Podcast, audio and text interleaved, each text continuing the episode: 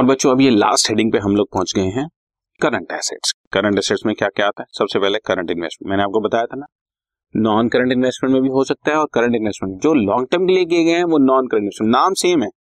Investment in equity investment in preference shares investment in government और trust securities investment in debenture investment in bonds investment in mutual fund ये same नाम है बच्चों other investment लेकिन जो short term के लिए हूँ, वो करंट में, जो लॉन्ग टर्म के लिए हूँ, वो नॉन करंट सो किसी भी तरह की इन्वेस्टमेंट अपने आप कैटेगराइज हो जाती है।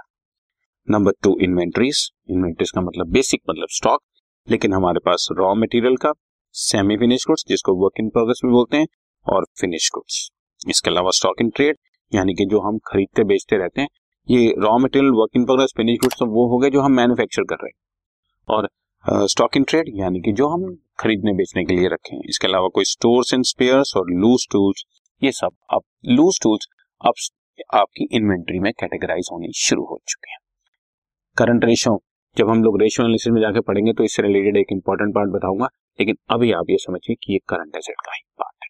ठीक है जी? तो किसी भी तरह का स्टॉक हमारे पास इन्वेंट्रीज में आ जाएगा। इसके बाद बच्चों ट्रेड रिसीवेबल जैसा कि मैंने आपको पहले ही बोल दिया है ट्रेड रिसीवेबल में बच्चों, एक तो होते हैं डेटर्स और दूसरा होते हैं बिल रिसीवेबल और जो गुड्स के लिए होते हैं डेटर्स फॉर गुड्स होते वो यहाँ पर आ जाए। इसके अलावा बच्चों cash and cash equivalents cash और कैश जैसी चीज़ें, जिसको कैश में इमीडिएटली कन्वर्ट किया जा सके विदाउट लॉस ऑफ़ वैल्यू देखने में लगता है कि जो शेयर मार्केट में हमारा पैसा लगा हुआ है, वो भी जब मर्ज़ी कैश में कन्वर्ट कर लो दो तीन दिन में तो पैसा आ जाता है।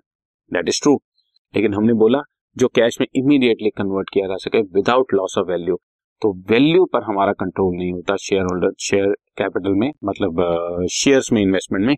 तो हम लोग शेयर जब चाहे बेच नहीं सकते इसी तरह से गोल्ड भी जब चाहे बेच तो सकते हैं, लेकिन वैल्यू हमारे हाथ में नहीं है। इस वजह से उनको कैश एंड कैश इक्विवेलेंट्स में गिनते नहीं है। वो चीज़ जैसे मैंने बैंक बैलेंस मेरे पास बैंक में बैलेंस है एक लाख में। जब चाहूँ निकाल लू, एक लाख ही मिलेगा। मेरे पास एफ़ डी है दो लाख रुपए की। तो मैं जब चाहूँ निकाल लू, दो लाख ही मिलेगा। कोई वैल्यू का लॉस नहीं लेकिन मैंने गोल्ड में इन्वेस्ट किया हुआ है दस लाख रुपए तो मैं, हो सकता है आज मैं निकालने जाऊँ तो मुझे हो सकता है नौ लाख पचास हज़ार ही मिले। तो इसलिए वो कैश एंड कैश इक्विवेलेंट का पार्ट सो जो कैश में इमीडिएट कन्वर्ट किया जा सके, वो कैश इक्विवेलेंट गिनते हैं। तो यहाँ पर हम किसे कहते हैं? कैश इन हैंड तो होता ही है बच्चों। बैलेंस विद बैंक ये रहा कैश इन हैंड इसके अलावा चेक्स ड्राफ्ट ऑन हैंड ये भी सब कैश में convertible immediately other earmark balance with bank bank में कुछ और पैसा रखा हो किसी पर्टिकुलर पर्पज के लिए, पर है तो वो पैसा ही ना बच्चों, जब चाहे कैश में कन्वर्ट कर सकते हैं। Bank balance with bank held as margin money margin money बच्चों स्टॉक मार्केट से रिलेटेड कुछ टर्म है, आपको ज़्यादा डिटेल में जाने की ज़रूरत नहीं है। आपने बैंक में कुछ भी पैसा रखा हो, किसी भी पर्टिकुलर पर्पज के लिए, या bank deposit with more than twelve months maturity bank deposit with more than twelve months maturity आमतौर पर देखने में लगता है कि नॉन करंट एसेट में आएगा, लेकिन इसको हम कैश एंड कैश इक्विवेलेंट में कन्वर्ट कर सकते हैं, क्योंकि इसको जब चाहो कैश में कन्वर्ट किया जा सकता है। और फिर नेक्स्ट पार्ट है शॉर्ट टर्म लोन एडवांसेस मैंने किसी को लोन या एडवांस दिया है जो कि बहुत शॉर्ट टर्म के लिए हो और कोई और अदर करंट एसेट्स हो। तो ये पाँच चीज़ें जो मैंने आपको बताई, क्या क्या? एक तो current investment number two inventories number three defer tax sorry trade receivable number four cash and cash equivalent and number five short term loans advances number six other current asset ये छह चीज़ें हमारी करंट एसेट्स में reflect हो।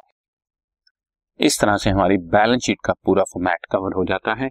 Asset side पे क्या क्या आता है और liability side just to recap चार चीज़ें लाइब्रेरी साइड पे दो चीज़ें एसेट साइड पे चार चीज़ें लाइब्रेरी साइड पे share holder funds share application money pending allotment number three non current libraries and number four current libraries asset side पे सिर्फ़ नॉन करंट एसेट्स और करंट एसेट्स बस इन छह कैटेगरीज में सब बटा हुआ है। इनकी हेडिंग्स में सब हेडिंग्स और सब पार्ट आपको बहुत ध्यान से बार बार पढ़ने हैं। एग्जामिनेशन में इससे रिलेटेड क्वेश्चन जो भी थ्री या फोर मार्क्स का आता है तो आप सिर्फ़ हेडिंग हेडिंग आपको लिखनी है। बहुत कम टाइम कंज्यूमिंग होता है, लेकिन अगर आपको याद है तभी। अगर आपको याद ही नहीं है तो ये फ्री के मार्क्स आपके जो है बेसिकली कट सकते हैं। ध्यान से फॉर्मेट को बार बार पढ़े और समझे। Right okay this podcast is brought you by hub hopper शिक्षा अभियान अगर आपको ये पॉडकास्ट पसंद आया तो प्लीज़ लाइक शेयर और सब्सक्राइब करें और वीडियो क्लासेस के लिए शिक्षा अभियान के यूट्यूब चैनल पर जाएँ।